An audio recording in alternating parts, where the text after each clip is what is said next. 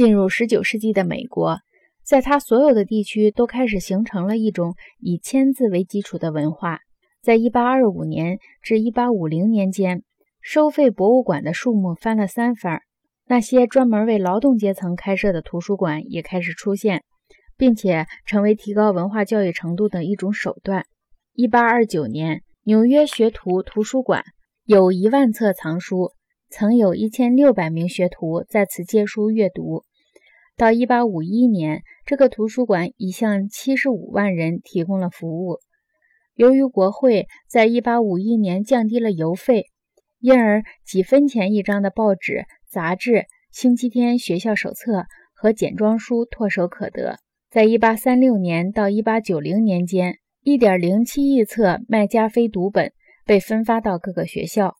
虽然当时并不提倡阅读小说，美国人仍然表现得如饥似渴。萨缪尔·古德里奇就沃尔特斯各特1814年到1832年间发表的小说写过这样一段话：他笔下诞生的任何一部新作，在美国产生时的轰动，更胜于拿破仑的某些战役。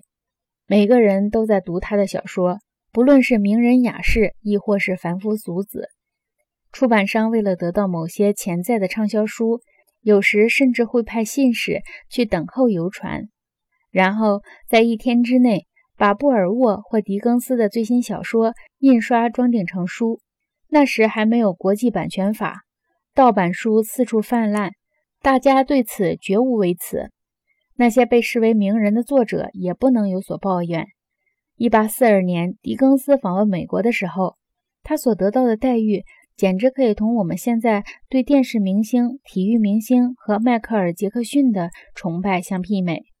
狄更斯在给朋友的信里写道：“我无法向你形容我所受到的欢迎，人群四处追随着、欢呼着，各种富丽堂皇的舞会和酒会，各种公众人物左右相随。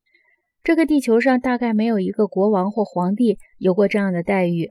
如果我乘着马车。”人们就会把车簇拥起来，并送我回家。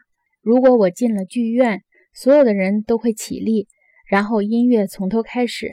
美国的本土作家哈利亚特·比彻斯托夫人从来没有得到过如此的瞩目。在南方，如果他的马车被人围住，那绝对不是为了送他回家。但是他的《汤姆叔叔的小屋》在出版的第一年，还是发行了三十点五万册。相当于今日美国的四千万册。亚历西斯·德·托克维尔不是唯一惊叹于美国印刷业的外国客人。